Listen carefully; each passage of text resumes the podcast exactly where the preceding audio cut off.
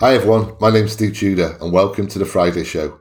It's the show that's apparently too old for an Easter egg this year. On today's pod, we're going to be looking ahead to tomorrow's tricky trip to the King Power, as well as analysing a potentially crazy April for, for City. And to discuss all this, I'm delighted to be joined by Harry. You well, pal?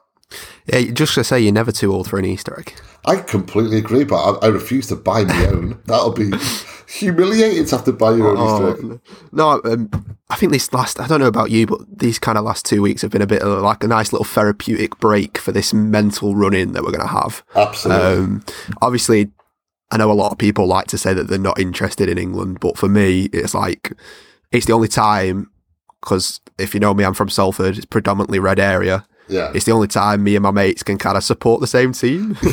yeah. So like it's nice, but obviously I don't feel it the same way I do when I watch City. So after what has been a mental couple of months for City and a mental couple of months to come, this last two weeks has been a bliss. Absolutely. Well, you do the press conferences, don't you? So, I mean, having two week break from that must have been quite nice. Yeah, it's it's just a routine in it. It's like working working on the website. It's like you've got all the pre-match build up, then you've got the game itself, then you've got the post-match, and by the time you finish all the post-match, it's another pre-match. Yeah. So, so there's no escape from it. It's like a constant cycle. So it has been nice to escape that for a bit, but obviously because City are quite good at football now, there's been a lot of transfer activity in the last couple of weeks. It's only going to get worse combined in that with games. It's going to be quite a mental summer. Talking about transfers, what, what does your gut instinct say as regards to Haaland, Grealish, kind of. Oh other- god, yeah, I'll speak about this the other day. I've always looked at it because I'm I, when when the, the whole Messi and Haaland stuff was coming out, and then I was listening to a few podcasts where people were saying, "Well, I can't see Messi coming if Aguero's."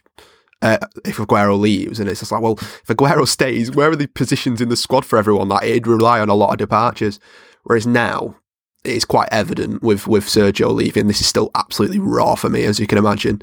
Um, that there is a space open now for elite striker. I think obviously it's obvious that Haaland's.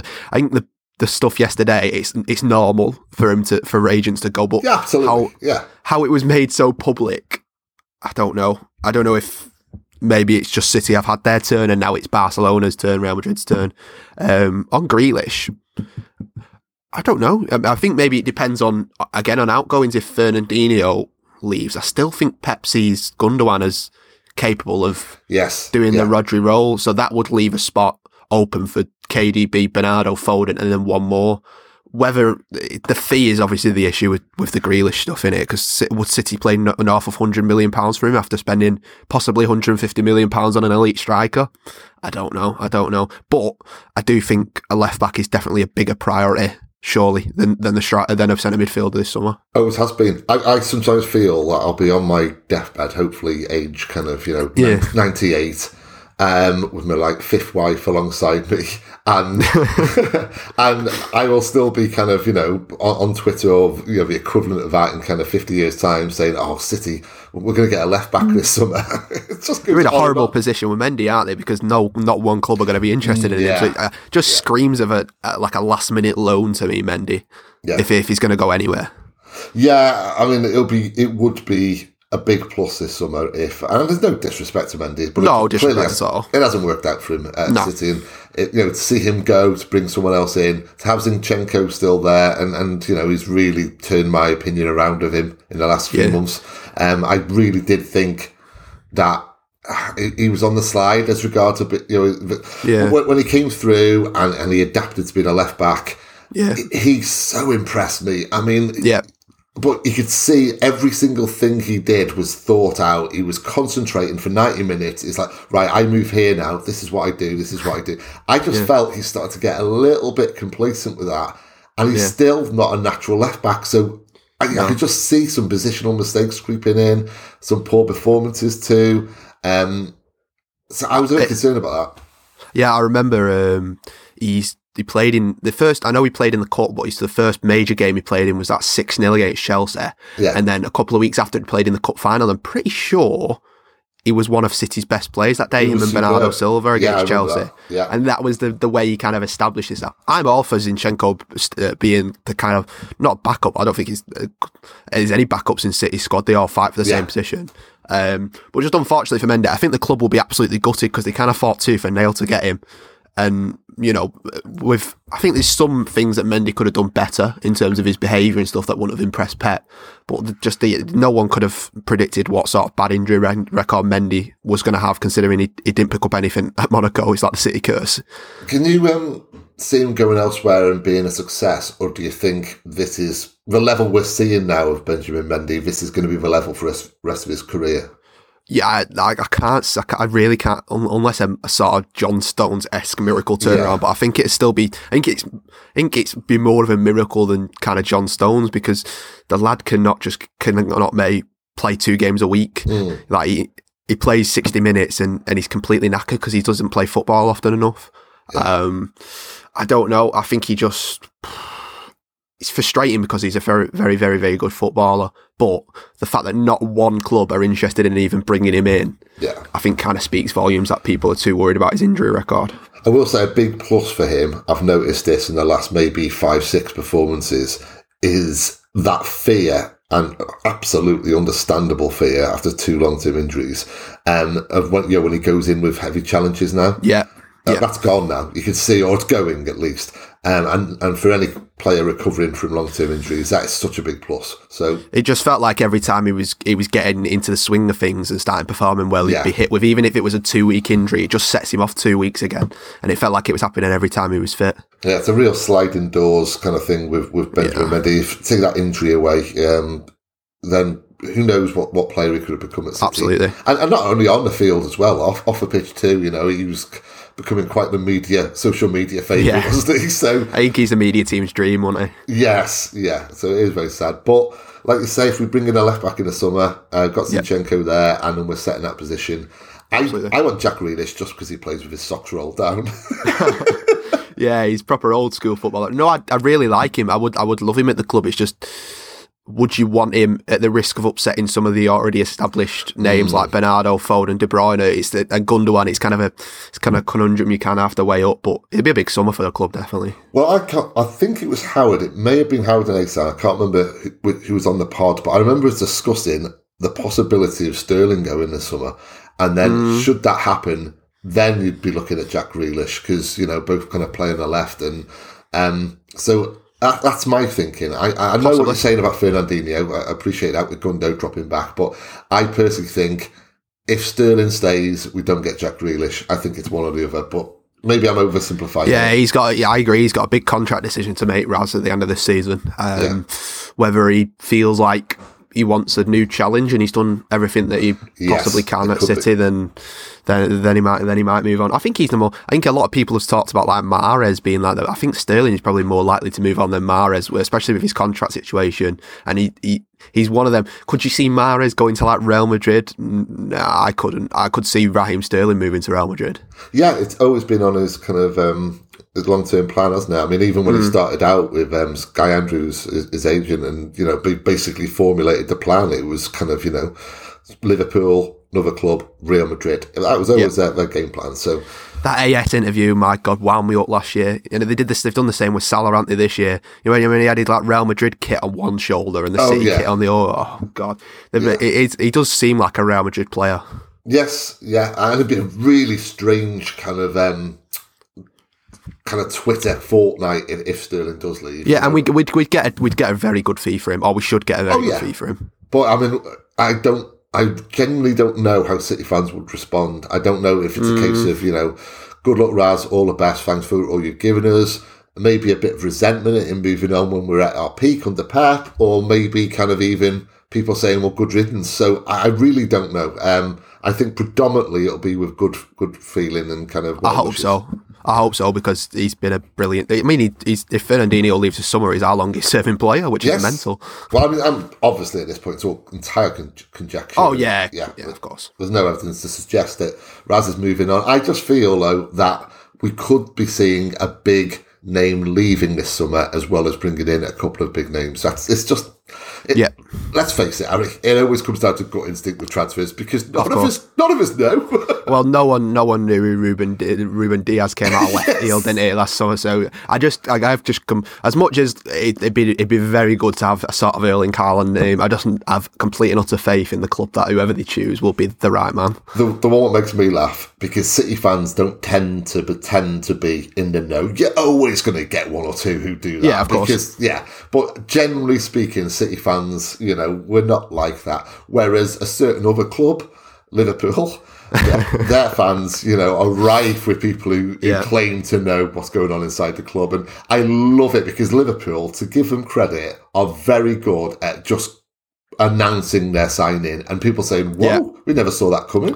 That was so great about Bernardo Silva when it was just like Yes. we were interested on the day and he was signed at the night. It was fantastic. Yeah, and, and again, you know, who's no? There was no one on Twitter saying, "Oh, by the way, we're interested in a lad Bernardo Silva at Monaco." Mm. No one said that because no one knew. No one does know in reality. Whereas with Liverpool, they all claim, and the amount of transfer talk, it's an industry in itself. Liverpool transfer talk, and yet Yeah, absolutely. they'll sign someone. You go, hang on, no one mentioned him. Isn't that funny?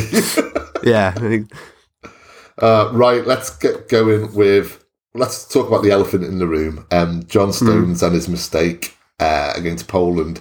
Um, I didn't watch the game. Um, I, I, I just watched basically the, the highlights and, in this case, a low light. Personally, as a Welshman, I have no problem with uh, John Stones making a mistake. Make more for your country, please, John.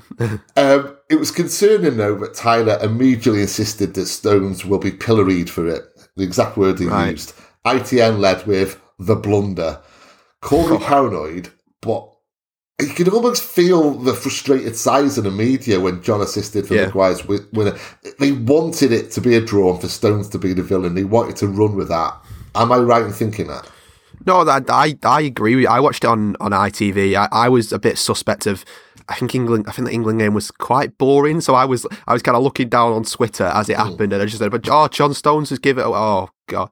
But I think I think it boils down to the fact that compared to other countries, I think the English media want England to fail. I don't think it was yeah. particularly digging out Stones as much. I just think that like you see in Spain and Germany, they're proper pro national team. They, they want the national teams going on. They celebrate their national team successes.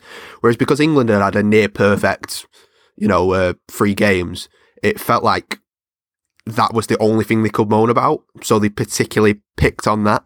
Um, I mean, to, to, towards the end of the uh, of the coverage on ITV, I stuck around just to see what would what they'd say about it because it wasn't a particularly interesting game. But three out of the four questions put to Maguire and Southgate were about that Stones mistake. And to be fair to, to Maguire and Southgate, they defended Stones to the hill and they kind of was like, "Look, he played a part in the winning goal. He, he made up for his mistake, and it was a mistake. Let's be honest. Yeah. But there was nothing on." The brilliance of Raheem Sterling, who I thought was excellent. Uh, Mason Mount, who's impressed me no end, especially this international break. There was nothing about that, and maybe England grinding out a win um, after after such a such a bad mistake. There was nothing about that. It was it was very centered in on on John Stones. Well, yeah, I, I find that fascinating what you say there, and I completely agree that the English media kind of struggle with dealing with England when we're doing well. They're fine in like major tournaments because it can bring out all this kind of Achtung baby and all this kind of real kind of um, xenophobic tropes. um, you know, we'll we'll kind of knock you for six for French and all the rest of it, but when it comes to actual qualifying or in general or and and with players progressing and kind of you know and the team just incrementally improving they can't really discuss it. They don't really know what to do. They, they can only deal basically with crisis or you know like I say ecstasy of kind of winning a quarter final in, in a in a euros for example. Mm. Well, nothing in between I was just really. going to say take take out Stones' mistake, and it's a, a Maguire just shot from the well, it was a great finish actually, and a Kane penalty, a mm. two 0 That is the most Southgate win you'll ever see under Yeah. England. So where's the where is the where is the story there? yeah Where is where is the story? The story in other countries would have been free and free, a great start to qualifying campaign. All right, not against brilliant teams. I think they were desperate for the Lewandowski Kane narrative, and then obviously when Lewandowski got injured, they had to try and find something else. So they were licking their lips. I'm telling you, when John Stones tried to dribble out the ball, out the back with that ball and give it away, and they scored.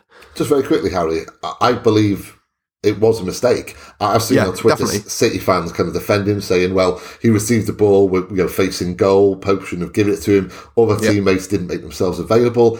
I've re- I've watched and watched it, and, and it was just a mistake, wasn't it? Yeah, I think him and Maguire kind of everything Southgate wants in his centre backs.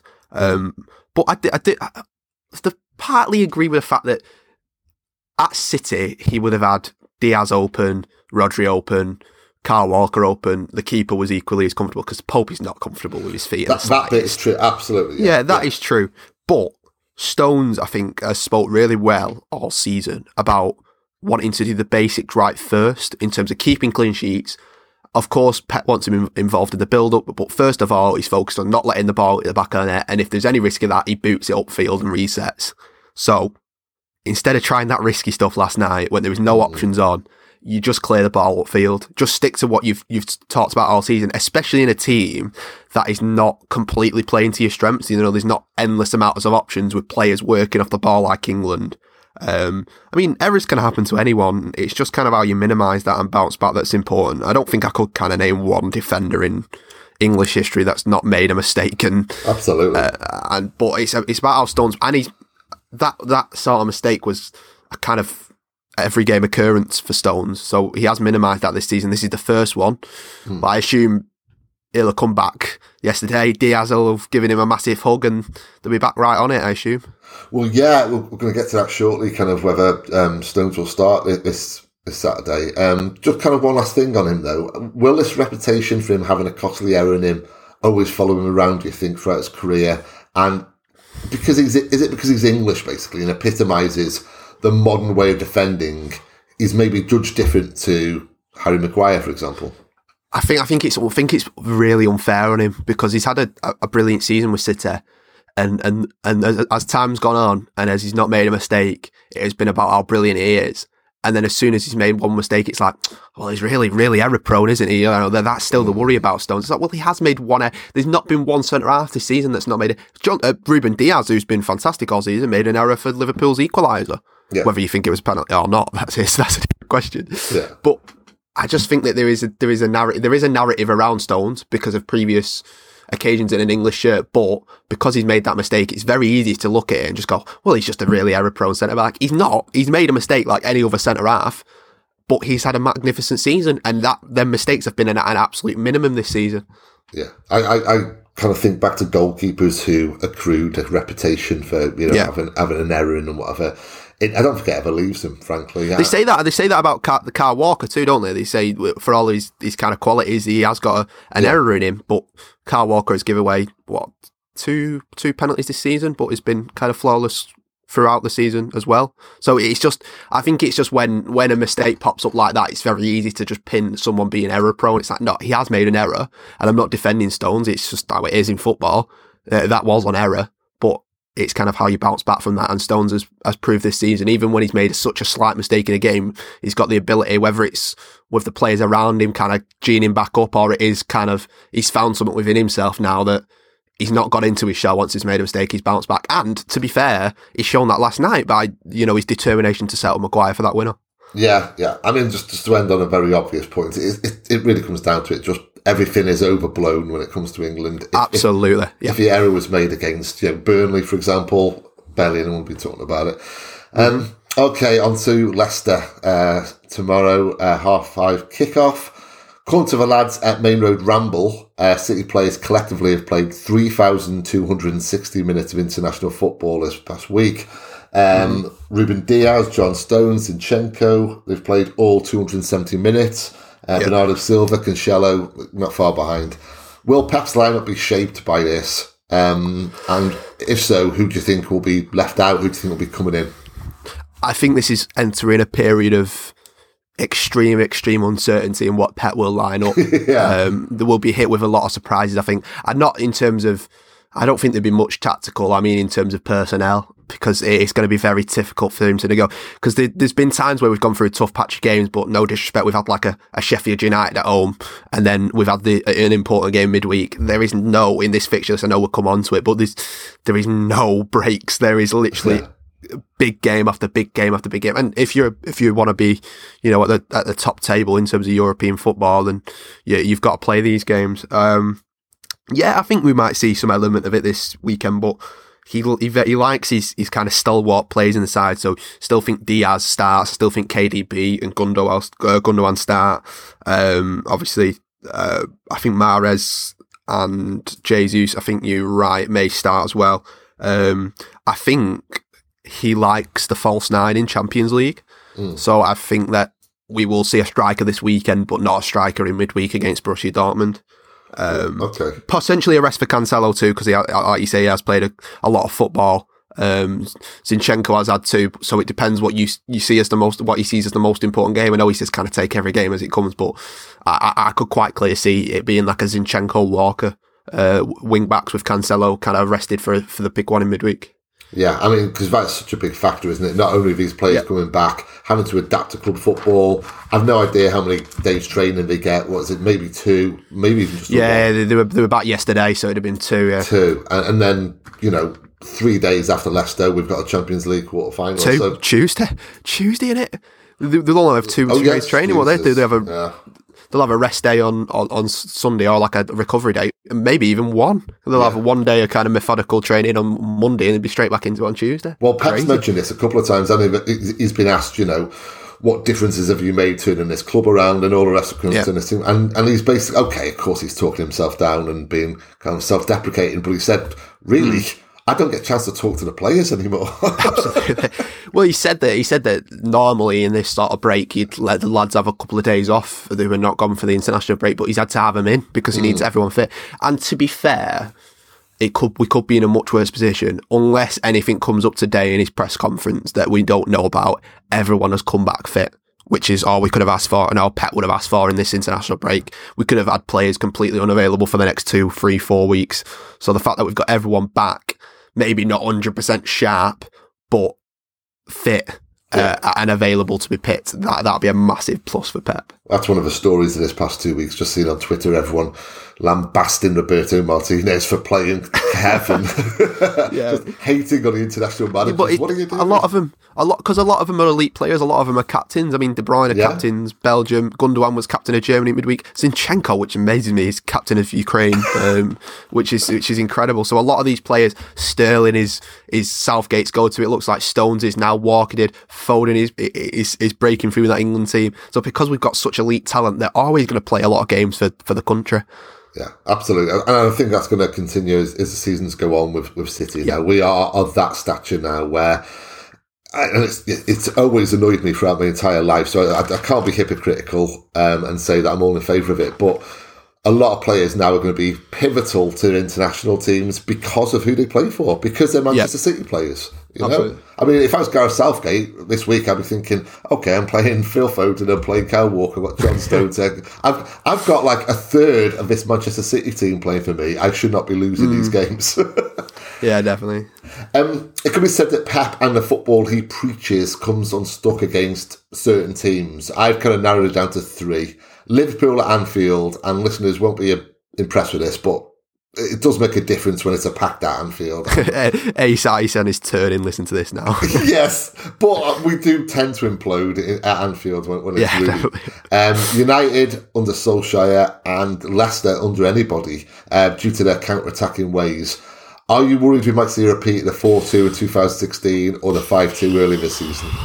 Um, I think uh, well, I did a bit of digging on this 5 2 because it is one of the most crazy games of yes. football I've ever seen for City. Um, I think in terms of the 5 2, there's a couple of caveats to it. In the game, we conceded three penalties. Yeah. It's a complete anomaly. So I, I, I, kind of had a look at what, what the most penalties people have conceded in football. In 1989, five penalties were awarded in the Palace versus Brighton game. Palace had four of them, missed three, but still won 2 1. Amazing. And these penalties were awarded in the space of 27 minutes.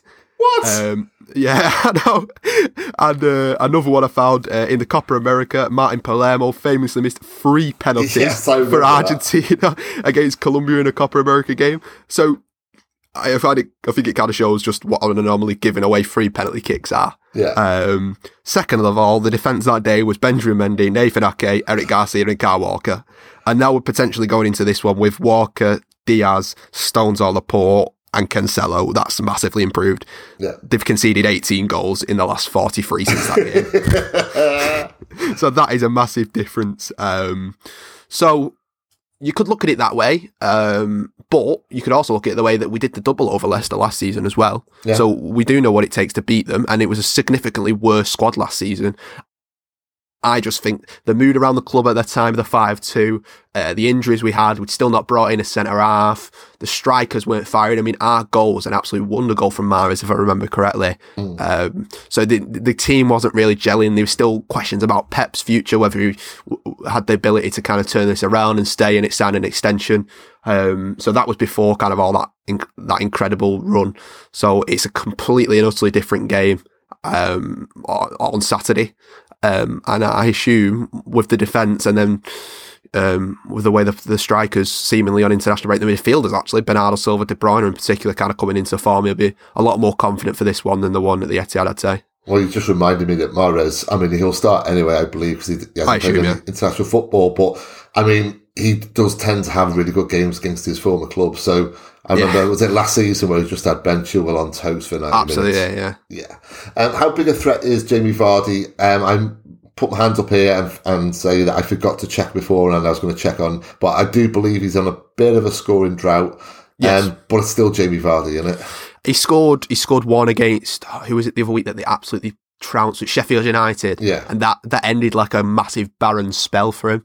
Um, but to be fair, Kelechi Iheanacho has completely stepped up in the last absence. has. So uh, they've found seemingly another goal scorer as it stands. So he'll be. Ma- and I think him and Kelechi have found quite a nice partnership. As much as Vardy's a very like greedy, loves to score. I think he's enjoyed kind of like playing off Iheanacho and having a player that he can actually instead of just launching balls over the top for him to chase. He's, he, I think he's enjoyed the the kind of playing off each other. So that is going to be a massive threat in and around the box. Their their sort of combination play um, combined with the fact that Madison will be back for him. Um, you've got a, a, a wing back now in Pereira who can pump forward. They're going to no longer have to play a centre half there.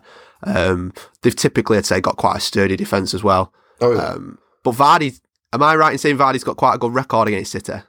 Yes, uh, I, I can't remember the figures now, but yeah, basically he always does us, doesn't he? It's always him. Mm. Um, he's had like one hat trick, a couple of braces, I think. He's he's scored Yeah. a, a good amount, eight or nine. Well, yeah, sorry, he scored a hat trick in the 5 2, didn't he? So, Um, Yeah, yeah. So in fact, that's two hat tricks, isn't it? Because he, he, I think Yeah. the four two was um, a hat trick. So Yes, yeah. it, it's always Vardy. Um, do you think Leicester have been somewhat overlooked this season? Um, it's been a brilliant second season for them under Rodgers, Mm. but for me, all the attention, maybe unsus- unsurprisingly, have gone towards the London teams like Spurs underachieving or praise for West Ham. I, I don't think they've had anything like the praise and, and credit they deserve.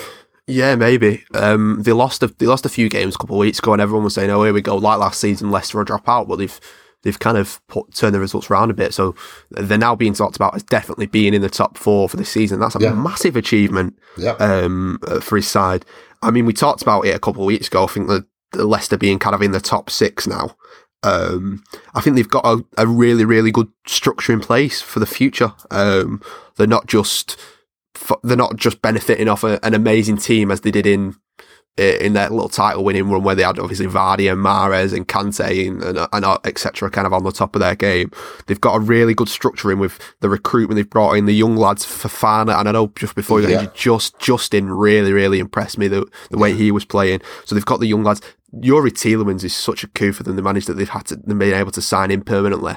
I really thought he'd go to like a top European club. I, so think, I really thought he was going to. United. United showed an Yeah. interest, and I have no idea what happened there. Because I mean, I feel that the player probably would have gone to United over Leicester. Absolutely. So you you have to assume that it's a club decision, and what a cock up that was. Because what a player he mm. is! Brilliant. Yeah, they've they've got. I think the the recruitment is absolutely spot on, and ever since ever since they started breaking into this sort of top six, uh, they've they've got it spot on mainly with with all the transfers. So you can't really argue with them being a, a sort of top side with a kind of top manager. You'd have to say at the moment in time. And if they go on to scrap FFP, which could very easily happen, then Yeah. Leicester they've they've got a, a substantial backer behind them, so they could And the, the law of the law of Champions League football as well. Yeah, and it, yeah. when they when they got it last time, it was kind of a bit of a anomaly. You know what I mean? It, it felt like it was, It was after the adventure. fairy tale Yes, of, and they did really well. I mean, they got through Sevilla, didn't they, in the round of sixteen, and they were they did really well against. I think it was Atletico they got in the in Yeah, the they lost 3-1, quarterfinals. yeah. Um, so that was a bit of a like of a fairy tale campaign for them afterwards. But this now they they'll have established themselves like, look, we're in there again, and they can speak to players and be like, look, we can give you Champions League football. Arsenal can't, Tottenham can't.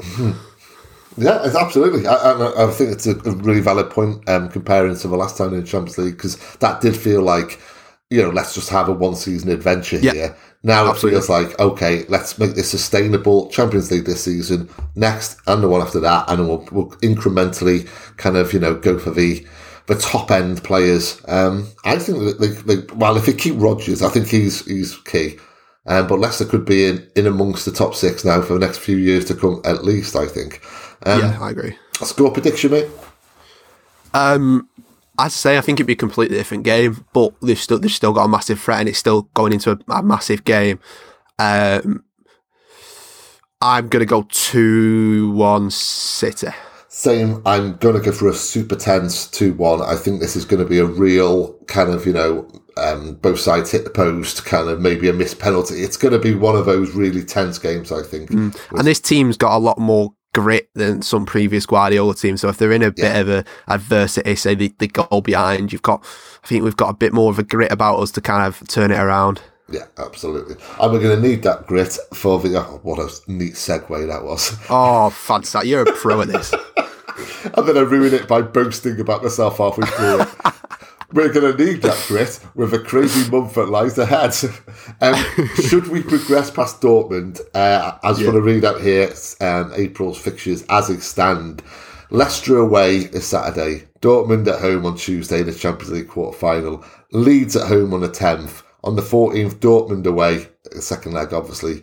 Three days after that, Chelsea in the FA Cup semi. Four days after that, Villa away. Four days after that, Spurs in the League Cup final. And then three days after that, a Champions League semi final first leg. Jesus. That is, that's unbelievable. I mean, really, hopefully, if we can get enough points against Leicester and Leeds, we're home and dry Yeah. in the league. So the, the likes of Villa away, you can afford to drop points. But you look at those kind of eight games there, and it's like, they're, they're all big, they're all meaningful. Yeah. I mean, can, can you can you start to see Pep prioritise the cup competitions this month and just and say, okay, the league we've pretty much got that tied up. As I say, it is impossible to predict. I think I think it is. It, he always talks about taking every game as it has, and I think we've seen in cup competitions in the past where you think, "Oh, yeah, rest a few players today," and then you see De Bruyne and and, and Yeah. Dias lining up, and you're like, "Well, he's obviously not. He's prioritising everything." It seems. Yeah, Um, but I think it's like what I said earlier. Pep will have to kind of look at it methodically um, and, and pick his games when he's going to use his his kind of full strength eleven, whatever he feels his full strength eleven is. I've got an inkling he will be looking at battering Dortmund in the first leg. In terms of what his, his kind of ideal scenario would be, battering Dortmund in the first leg eh, with a with a with a kind of home advantage, and um and and taking it into a second leg beyond some sort of reasonable doubt. Obviously, it's a much harder task than th- th- said than done. yeah, Uh, but I think that's one of the things he may be looking at, uh, which is why I think you will may see a few changes against Leicester. yeah, yeah. Well, I, I think so. I think um, post international break, it, it's impossible to say. I mean, we can look Yeah. at players who haven't featured in the last couple of weeks and expect them to start. Um, but really, I think against Leicester, against Leeds, we will start to see. I mean, you said at the top, and, and rightfully so, that we don't really have backups in this squad. So it's not Yeah. really entirely accurate to say that he'll be playing a weakened side. It's, I, I don't think that's the right word, a weakened Yeah. side. But certainly players who, you know, he'll have his first 11 in mind for the absolute big games this, this month. You know, Dortmund away, Chelsea in, in, the, in the Cup semi, Spurs in the, in the League Cup final Yeah.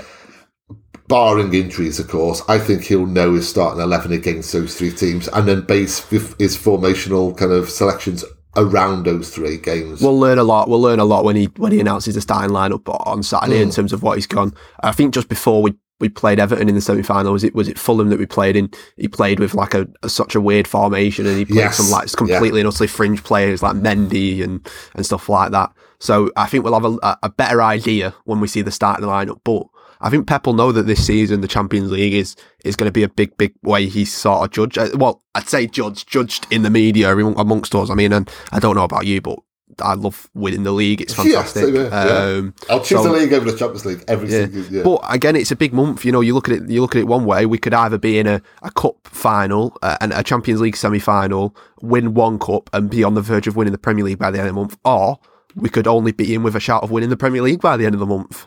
I, so. Yeah, I think if it's the first one, even Howard may admit that the quadruple's on. yeah, my granddad's the same. He's a bit pessimistic, so he's he's still a bit iffy about the league. You know, he's like, oh, if these, you know, he's so desperate for United and Leicester to drop points that if we if we would if we drop points this weekend, he's like, oh, but United if they win this and they win this, uh, oh, I, I, every time I remember when we was on that run and we beat we beat Spurs, and I went to him, surely, Grandad, you must see this side. I've got it in the bag. He's like, oh, I don't know. There's still a long way to go. It's, it's great. It's funny. Never leaves you. Fair Never leaves no, you. No. Um, when you look at those fixtures, are you kind of generally speaking, are you optimistic, or does certain ones jump out at you as kind of you know do they unnerve you? Certain ones, I've got a bad vibe about any. Yeah, I've I've got a bad vibe about Chelsea. Um, I think they worry me the most just because of the kind of unpredictability of Tuchel. I'm not 100% sure if Pep came up against him when he was Dortmund manager or not, or if he had any experience of playing a Tuchel side. Mm. But the way Chelsea are run, unless obviously there's a a couple of games before we play Chelsea uh, that Chelsea have to play. So we'll, we'll learn a lot about them before that anyway. But Pep hasn't come against them uh, before. It's kind of an unknown entity. But saying that, form kind of goes in un, out the window in a cup final. And I'd say Spurs are not going to be the pushovers that the media oh, suggests just because it is yeah. their it is their ultimate cup final now they're out of the Europa League. is their ultimate cup final. Yeah. Um, but there's not one one dud game in there, is there? So they're all going to be mega mega exciting. Even I mean Leeds is a horrid horrible game tactically for Pep to have in between two Champions League ties. Yeah. And then Villa Villa with they'll have Grealish back, I imagine at that point. So they're going to be a tough side as well. And the problems they caused us at the Etihad, so going to Villa Park will be even tougher especially with Grealish considering get an audition. Yeah, an audition. We've got a lot of auditions this month, haven't we, with Haaland and yeah. him? Yeah. Um, one player we haven't kind of touched on actually, as regards to potentially starting this weekend, and, and he's barely been mentioned this this season on the pod. I don't think. Um, no. Ferran Torres, due to his versatility, due to his versatility. Um, do you think he might come to the fore in the next kind of couple of months? Uh, you know, he can play central. He can play kind of on the right there. Um, he's he's not let City down. Uh, he scored again for, for Spain, didn't he, in the week? Um, yep. So can you see him actually becoming a, a somewhat important player for us in, in, this kind of really hectic schedule ahead? Yeah, I, I could see it. I do also think that just in terms of the future, there is going to be a few players that will that have been kind of sort of fringe players. I still think Nathan Ake's got a big play part to play. Yeah, I'd love that. I, yeah. Yeah, I, I, but so does Ferran Torres. Um, you don't score five goals in four games for Spain and, and, and, any sort of mug. You know what I mean? You're a really good player. Mm. Um, he's had a tough campaign because um, he started it like a house on fire, and he was Pep's starting striker for for for a long while. And you're not Pep starting striker without you know, working hard on the training ground and showing some sort of ability to play in them positions, you know, is what you'd say one of the most important players in uh, positions on the pitch, kind of putting a ball in the back of the net. Uh, he trusted him there. Mm. I think that, that, I think since he got COVID, it's he's not been able to get back up to speed. I mean, I heard he lost three kg with COVID uh, as such a young lad. That's incredible, and it hit him quite hard. Um, and he's not been able to get a run in the team. It's just been appearances here and there. Um, I think the the only times he started was West Ham and Fulham, if I'm if I'm correct, since he's since he's come back. Uh, he even came off the bench against Cheltenham as well and bagged himself a goal. So I think criticism of him has been unfair because he's not had a decent run in the team, especially since he's been out with, with COVID and whatever other injury he had at the time. Can you see him kind of really coming through then next season and really kind of making his mark next season? Yeah, I think I think criticism of him has been a bit, been a bit harsh. Um, I'd seen, seen a lot of people saying on Twitter, like, especially after the kind of West Ham game, I don't see it. I don't see the, the quality with him. It's just like, I, I, I, don't get that. I remember these are the same people who said they didn't see it with Leroy Sané when he came on for 10 minutes in the derby. and look, look how he turned out. Um, next season certainly we'll we'll see a lot more of Torres, and I'm confident in what I've seen so far already that that he'll have a big part to play in the season. Um, and I still think he would have had a bigger part to play if he wouldn't have got COVID. I think that's kind of stopped him in his tracks, and he's not been able to get up to full fitness. I remember Pep saying it earlier in the season that when Gundogan got COVID, it took him four, five, six weeks to get back up to speed himself. Yeah. Um, and that was with Gundogan playing regular, and Torres has not been playing regular either. So without a run of games, I find it extremely hard to judge a player. Okay. Um, well, time to wrap it up. But before we do, Harry, there was a question we asked last week. We were kind of doing this kind of Q and A with guests, and and there's just one what intrigues me about yourself. So, Manchester City don't exist. Who would Right. you Who would you have supported? Oh God. Um, Sorry to chuck this at you. It's just Yeah. Um, I, I, honest, honest to God, it probably would just depend on who my mum and my granddad supported. mm, Um, I don't know who that'd be, whether it be someone local, like, like a, I don't know, like a Rochdale or a, or a Salford or something like. I don't know. yeah. I If- love if- how you, you're avoiding the possibility of United. Yeah, no, yeah. But as well, I because obviously City are a bit mint, bit, bit mint at the moment. Um, I go to a lot of Bristol City games because Oh, one of my very good one of my very good friends is a Bristol City fan. right. So obviously, I'm I'm a big. I like to be a big journeyman. I like to go and tick off grounds and stuff like that. So whenever City out on like you know like non-league weekends and whatever they call them and, and stuff like that, I, I go to a lot of Bristol City games with my mates. So maybe, maybe maybe it'd be Bristol City just so I could go and you know and and experience kind of what City were like back in the day because Bristol City are kind of a, a nearly club. They're always in and around the the playoff, but they never just quite make it. yeah. Uh, and they have runs where it's just like, oh, they're, they're, they're going to proper push for it this season, and they'll have a they'll lose to like twenty third and then twenty fourth the week after, so it looks like a proper like sort of roller coaster club. And every time I've been on a kind of away day with them, I've, I've really enjoyed it. So I'd, I'd, I'd have to say probably, probably Bristol City, but I think it would entirely depend on who my mum and my, and granddad kind of decided to support. You know what? It's mad you saying that because, for one thing, I've always had a soft spot for Bristol City. Mm. Uh, another thing, last night, just last night, I was kind of putting forward the possibility to my wife about kind of us moving at some point in the near future. And we're look, talking about places around the country where we'd like to move to.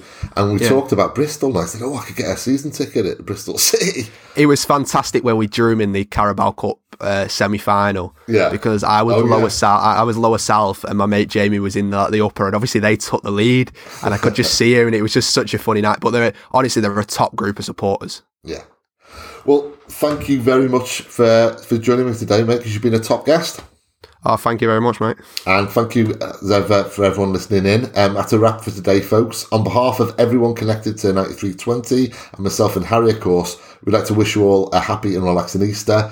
And we hope it's not too blasphemous to suggest that maybe we should all back Gabby Jesus to score from across this weekend.